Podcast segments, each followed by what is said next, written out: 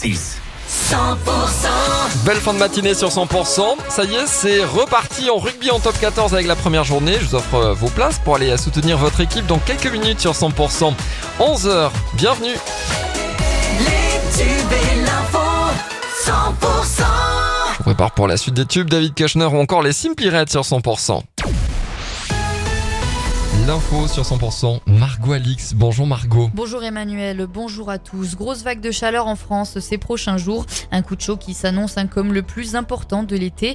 19 départements sont déjà placés aujourd'hui en vigilance orange canicule. C'est le cas du Gers, du Tarn-et-Garonne, du Lot et du Lot-et-Garonne où les maximales atteindront les 35 à 36 degrés avec des, des températures élevées dans la nuit entre 20 et 22 degrés. Un épisode caniculaire qui devrait s'intensifier et persister jusqu'au milieu de semaine prochaine.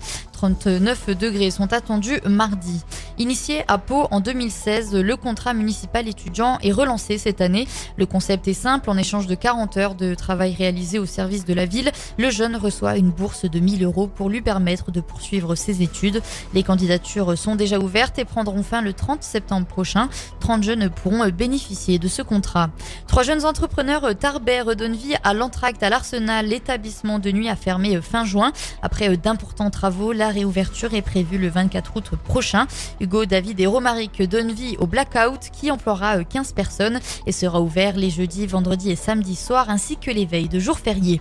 Du rugby dans l'actualité, le championnat de Pro D2 reprend cette semaine et l'US Montauban débute la saison par un match à la maison face à Valence Roman, le premier de national. Et en top 14 ce week-end, la section paloise jouera à Castres demain, samedi hein, donc à 18h10. Et dans le reste de l'actualité, des milliers de personnes se sont ruées hier vers le petit aéroport de Yellowknife au Canada, alors qu'une longue file hein, de voitures empruntait la seule autoroute disponible. Les habitants euh, fuient hein, les feux de forêt qui menacent l'une des plus grandes villes du Grand Nord canadien. Au total, ce sont plus de 20 000 personnes qui ont reçu euh, mercredi soir l'ordre d'évacuer la capitale des territoires du Grand Nord-Ouest du Canada.